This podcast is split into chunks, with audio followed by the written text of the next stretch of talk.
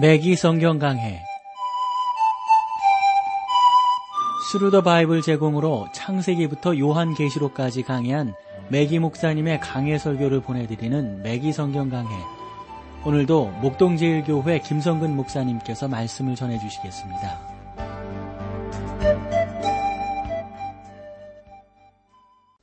애청자 여러분 안녕하셨습니까? 매기 성경 강해 자 오늘도 여러분들을 야고보서로 모시겠어요. 1장 14절 말씀을 볼게요. 우리가 지난 시간에 계속해서 하나님께서 우리를 악으로 시험하지 않는다라고 하는 것을 나누었습니다.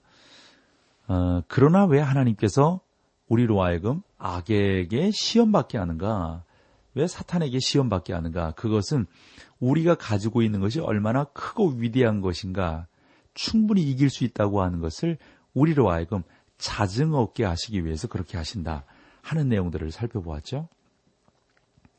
자, 1장 14절입니다. 오직 각 사람이 시험을 받는 것은 자기 욕심에 끌려 미혹됨이니 우리는 여기에서 육신의 죄를 다루고 있는 것을 보게 되는데 여러분이 악을 행하도록 충동받을 때 그것은 누구의 책임일까요? 그것은 여러분 사탄이나 하나님의 책임이 아니라 여러분의 책임이라는 사실이죠. 어떤 사람이 포드 회사의 모델 T 포드가 나왔던 시절인데요. 알칸사스 산맥 지대에서 길을 잃었다고 합니다. 그는 아무 데서도 고속도로 표지판을 찾을 수 없었다는 거죠. 그는 작은 마을로 들어와서 어린 소년들이 놀고 있는 것을 보았습니다. 그 어린 아이들에게 이렇게 물었죠. 지금 내가 어디 있는지 너희들 알겠니? 그 애들이 그렇게 물어보는 그 어른을 쳐다보면서 어리둥절했던 것이죠. 마침내 그 사람은 손으로 가리키면서 그 사람을 그 아이들이 손으로 가리키면서 아저씨가 여기 계시잖아요. 라고 말을 했다는 거예요. 여러분 무슨 말씀인지 아시겠어요? 여러분이 누가 저를 이토록 어? 이러한 지경에 빠지겠습니까? 누가 저를 이 유혹에 빠지게 했단 말입니까? 라고 물으실 수 있는데 그때 여러분 하나님께서 뭐라고 말씀하실까요? 바로 내 자신의 문제야. 내가 그 거기에 왔잖아요. 내가 결정했잖니. 내가 선택했잖니. 라고 말씀하실 거라는 거죠. 오직 각 사람이 시험을 받는 것은 각 사람이라는 것은 인류 가운데 있는 각 개인의 개성을 말하는 것인데요. 우리 각 사람이 모두 지문이 다 다르잖아요. 그렇듯 도덕적 성품도 다르다고 그러거든요. 우리 각자는 자기의 특유한 체질과 개성을 가지고 있습니다. 우리 모두에게는 차이가 있는 것이죠. 어떤 사람이 다른 사람을 향하여 알다시피 모든 사람에게는 어떤 특징이 있습니다. 라고 말을 했다고 하는데 그 사람은 나는 생각이 다릅니다. 저에게는 특성이 없습니다. 라고 말을 했다고 해 보십시오. 여러분, 그게 맞는 말인가요? 특성이 없는 그것도 특성인 거거든요. 이렇게 말을 하자 첫 번째 사람이 또 물었습니다. 그렇다면 한 가지 질문을 드리겠습니다. 당신은 커피를 오른손으로 어 그 어, 만듭니까? 왼손으로 만듭니까? 그러자 그 사람이 한 말이 어, 저는 예 오른손으로 만듭니다. 바로 그것이 당신의 특징입니다. 대부분의 사람들은 어? 되게 그 외국 사람들이 왼손을 많이 쓰잖아요. 왼손으로 이 스푼을 들고 이 컵을 들고 나는데 당신은 어, 오른손으로 하니까 그게 특징이지 않습니까? 백기 목사님이 이런 예도 들었어요. 어떤 사람이 그 술을 마시고 싶은 유혹을 받았다고 그래요. 그래서 그 유혹을 받고 다른 사람은 과시하라는 유혹을 받은 그런 사람이 있다는 거죠. 또 다른 사람들은 성적인 문제에 대해서 유혹을 받는 사람들도 있다는 거예요. 그렇듯이 문제는 항상 이와 같다는 거죠. 문제는 항상 이와 같이 개인 안에 있다는 겁니다. 외부의 사실들이나 영향력 때문에 우리가 범죄하는 것이 아니라는 겁니다. 문제는 우리 안에 있는 옛 본성 가운데 있는 것입니다. 어, 어느 날 그 메기 목사님이 저녁 식품 창고 주변에서 놀고 있던 그 어린 소년들에 대해서 생각을 해 보셨대요. 어, 그는 과자 그릇을 내려놓았다는 거죠. 그리고 어머니가 부르면서 부르시면서 이 웰리야 너 식품 창고에서 무엇 하고 있니? 라고 물으셨어요. 그랬더니 그 아이가 하는 말이 예, 저는 유혹과 싸우고 있어요. 라고 말을 했대요. 그 소녀는 잘못된 장소에서 유혹과 싸우고 있는 겁니다. 그러니까 먹고 싶은 것이 옆에 그 너무 많은데 그거 먹자니 그렇고 안 먹자니 그렇고 아이가 하는 말이 솔직한 말이죠. 저는 유혹과 싸우고 있어요. 참 그런 것 같아요. 오늘날 많은 사람들이 이와 같은 어른이면서도 아이와 같은 잘못된 장소에서 지금도 유혹과 싸우고 있지 않나 싶습니다. 많은 일들이 그 자체가 잘못된 것은 아니지만 우리가 잘못 사용하는 경기가 많다는 겁니다. 음식이 좋은 것이지만 탐식가가 되어서는 안 되는 것이죠. 알콜도 약품이지만 남용하면 뭐예요? 중독자가 되잖아요. 여러분 그 성이라고 하는 것도 참 좋은 것이지만 결혼의 테두리 안에서 이루어져야 하지 않겠어요? 결혼 관계에서 벗어난 성, 그것은 자기를 힘들게 하고 더럽게 하는 것 아니겠어요? 우리 사회의 도덕적 문란, 여러분 다 그 테두리 안에서 너무 그 어? 죄악된 곳에서 유혹받는 장소에서 머물러 있으면서 내가 이 유혹받는 것을 어떻게 할까? 이거 고민하는 그러한 못난 이들이 되어서는 안 되겠죠. 많은 심리학자들이 죄의식 컴플렉스로부터 우리를 해방시키려고 노력을 하고 있는데 여러분 그 어디서든지요. 특별히 여러분 대학에서 가르치고 있는 그 뭐 전 그런 것도 보게 되거든요. 그 기독교적 심리학, 그리스도인 심리학자들 한 번은 이런 말을 제가 듣게 되었어요. 당신은 지금도 더 죄의식 컴플렉스를 강조해서 가르칠 필요가 있습니다. 죄의식 컴플렉스는 마치 여러분의 오른손처럼 여러분의 한 부분을 이루고 있습니다. 여러분은 거기에서 벗어날 수 없습니다. 뭐늘 우리가 그런 어, 죄의식 속에 또 늘 그러한 유혹 속에 살아갈 수 있다는 거죠.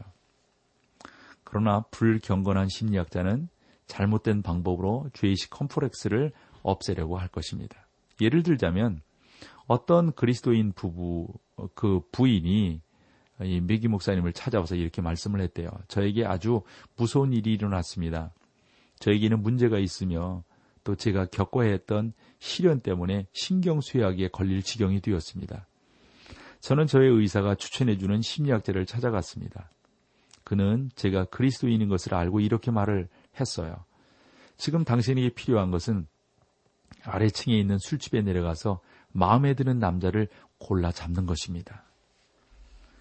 이러한 그 상담 결과를 그 여인이 받고 메기 목사님에게 물었던 건데요. 메기 목사님이 이렇게 말을 했다는 거죠. 이러한 상담이 끔찍한 것이라는 그 판단에 그, 그 당신을 정말 죽일 수도 있습니다. 이런 판단을 그 부인에게 아, 이 메기 목사님이 해 주었다는 거죠. 또 다른 심리학자들은 이렇게 말을 할 수 있다는 거죠. 당신의 성장 배경은 어떠합니까? 당신이 어머니의 태 속에 있을 때 특별한 일이 있었습니까? 글쎄요, 어머니가 저를 임신 중일 때 폭풍우를 만났다고 하던데요. 그렇게 말을 한다면 그 심리학자는 바로 그것 때문에 당신이 따분한 사람이 된 것이고 지금 당신의 성격이 그렇게 변한 것입니다. 라고 말을 할 수 있다는 거죠. 근데 여러분, 자기 환자의 문제를 그 어머니에게 전가하는 이러한 판단이 옳은 건가요? 그래서 저는 결론적으로 찬송을 나누기 전에 여러분들이 이러한 말씀을 좀 드리고 싶어요. 여러분이 지금 하나님의 우편에 계시다는 그래 하나님께서 살아계셔서 여러분들의 능력이 되어 주신다는 사실을 잊고 있을 때 이러한 심리학적 판단들과 결론들에 우리가 빠지게 된다는 거죠. 예수님께서 저는 죄인입니다. 예수님에게 말이죠. 예수님께 저는 죄인입니다. 라고 말할 수 있다면 여러분 그 사람은 절대 누구 탓으로 돌리지 않는다. 저는 확신합니다. 여러분들이 여러분 스스로가 죄인이고 그 모든 것들을 예수 그리스도께서 완전히 해결해 주셨다. 이것을 믿는다면 누구에게 여러분 전가하겠어요? 이 전가하지 않게 되는 거죠. 잠언 23장 7절에 이렇게 말씀하고 있습니다. 대저 그 마음의 생각이 어떠하면 그 위인도 그러한 즉 죄에 대한 해결책은 사람의 내부에서부터 상응하는 책임감이 있어야 합니다. 야고보는 여러분이 죄에 이끌리는 것은 여러분 자신의 정욕 때문이라고 말을 하고 있습니다.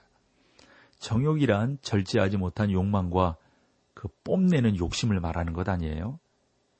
예수님께서 그렇게 말씀하셨어요. 모든 사람을 내게로 이끌겠노라. 예.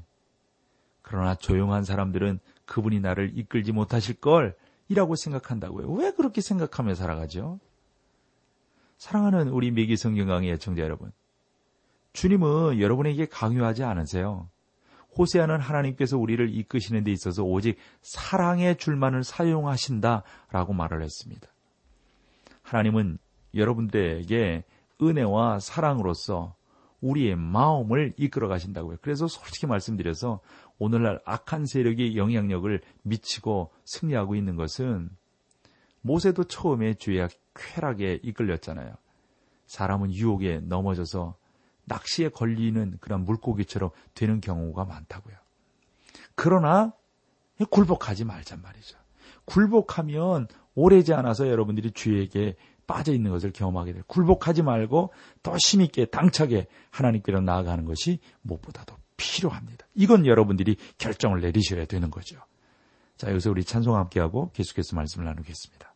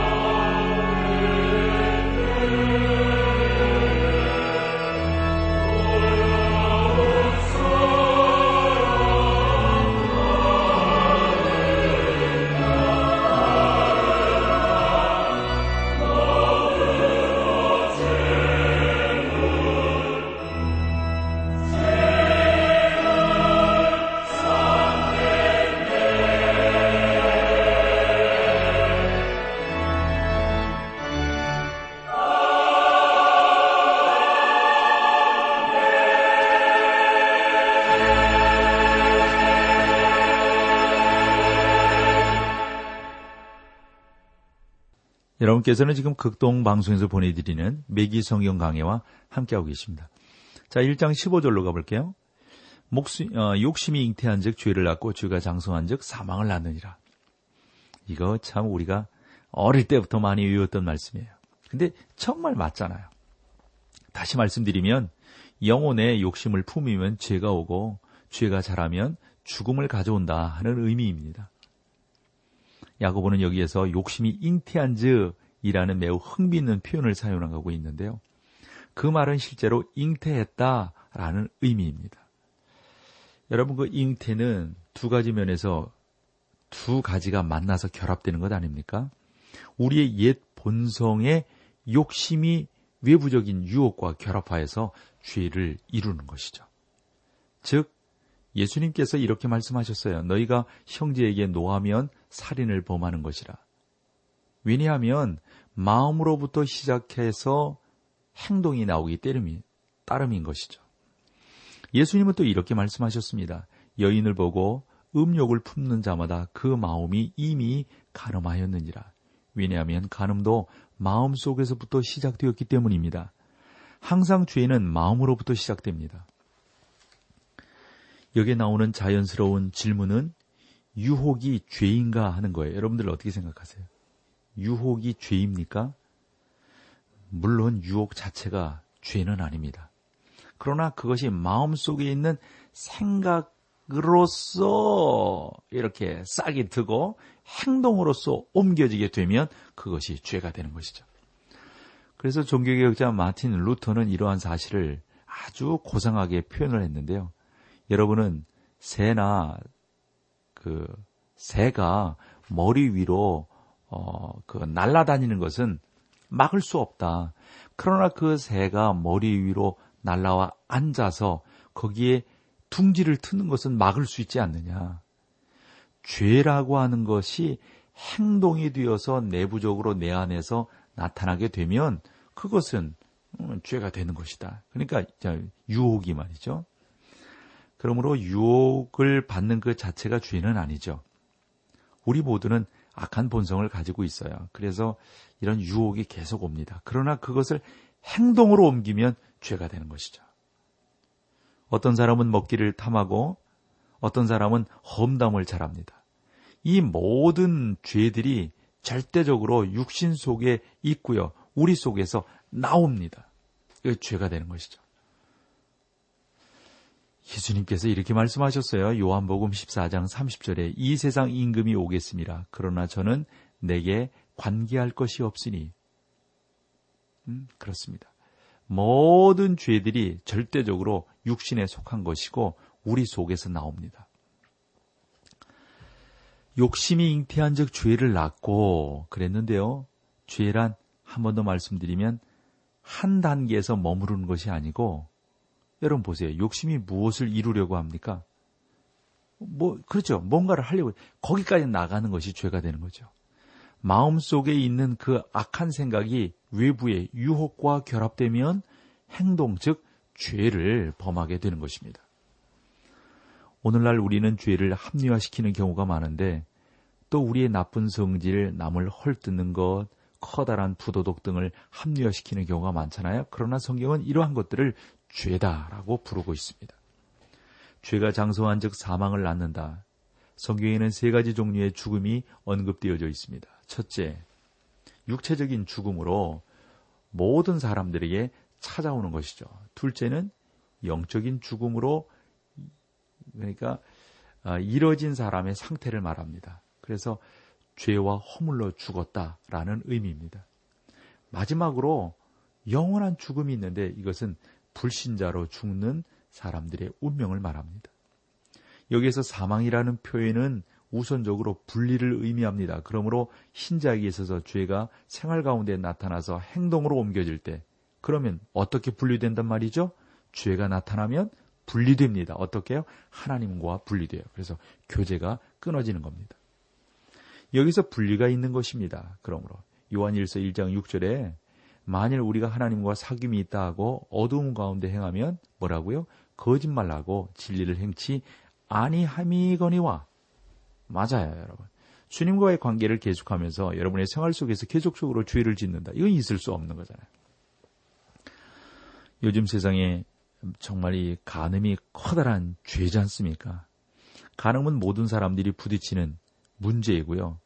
그건 뭐 결코 새로운 것은 아니라고요. 그러나 그것이 행동으로 나타나면 그건 뭐 큰 죄가 되는 것이죠. 그래서 주님은 마음속으로 그렇게 하는 것도 간음이다.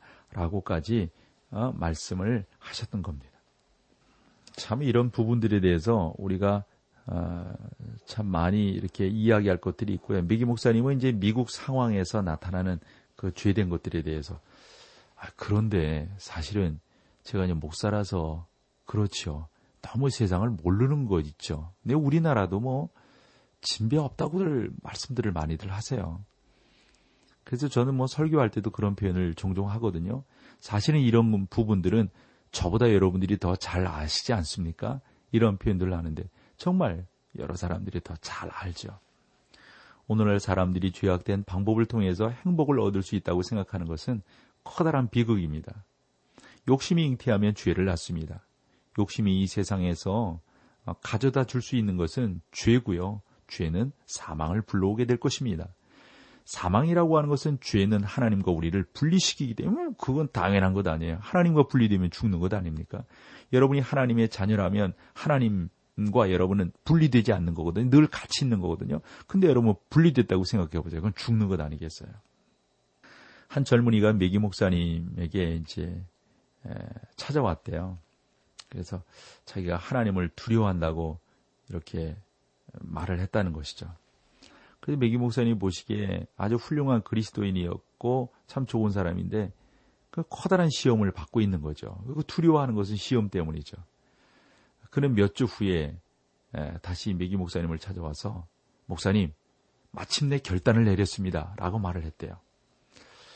어, 그들이 잘못된 결단을 내렸을까 매우 걱정스러웠대요. 목사님 입장에서는. 그러나 그 젊은이가 이렇게 말을 하는 거예요. 우리는 이러한 생활을 통해서 함께 결합할 수 없다는 사실을 알았습니다. 그것은 전혀 불가능한 일입니다. 저는 그저 하나님 나라에서 언젠가 우리를 하나로 맺어주시기를 기도할 뿐입니다. 이런 말이에요. 매우 큰 회사에서 일을 했고요. 다른 도시로 이렇게 정근시켜 줄 것을 부탁했고 어, 한 달도 못 되어서 아마 그 양반이 아마 그런 부분들이 잘 안 되니까 이제 떠나시게 되었던 것 같아요. 그게 메기 목사님의 판단은 그거죠. 사람들이 이러한 면에서 자기의 편의대로 생각하고 하나님을 믿으려고 하고 세상의 것들을 이렇게 짝하고 자꾸 이러다 보면 하나님과는 멀어지게 되고 하나님과는 결별되게 된다는 거죠. 자꾸 세상 쪽을 바라다 보니까 바로 이것이 죄가 잉태해서 죄를 그 사망을 낳게 되는 경우다 하는 말입니다. 오늘날 많은 시험과 유혹이 있습니다. 많은 그리스도인들은 사단이 나를 유혹한다고 말을 하지요. 뭐 우리도 종종 그런 표현들을 하지 않습니까? 근데 사랑하는 성도 여러분, 시험은 여러분의 죄악된 본성의 욕심과 결합하기 전까지는 잉태하지 못합니다. 중요한 것은 시험이 욕심과 결합할 때 죄를 낳는다 하는 사실입니다.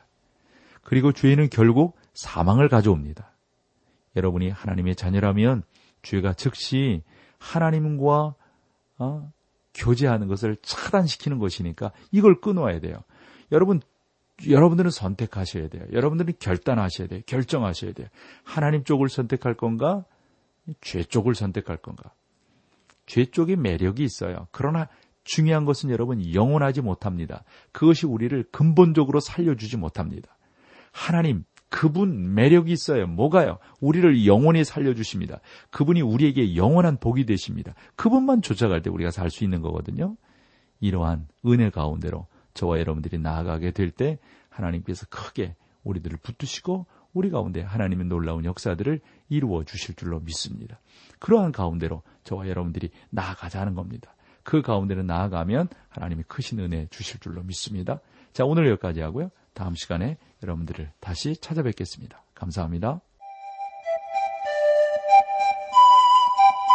매기 성경 강해 지금까지 Thru the Bible 제공으로 창세기부터 요한계시록까지 강해한 매기 목사님의 강해 설교를 목동제일교회 김성근 목사님께서 전해주셨습니다. 이 시간 방송 들으시고 청취 소감을 보내주신 분께는 나침반 출판사에서 신앙서적을 보내드립니다. 청취 소감을 남겨주실 분들은 극동방송 홈페이지에 매기 성경 강해로 들어오셔서 사연을 남겨주시거나 문자로 참여하실 분들은 한 통에 50원의 유료 문자 샵 1069, 샵 1069번으로 보내주시기 바랍니다. 매기 성경 강해 오늘 순서를 마칩니다.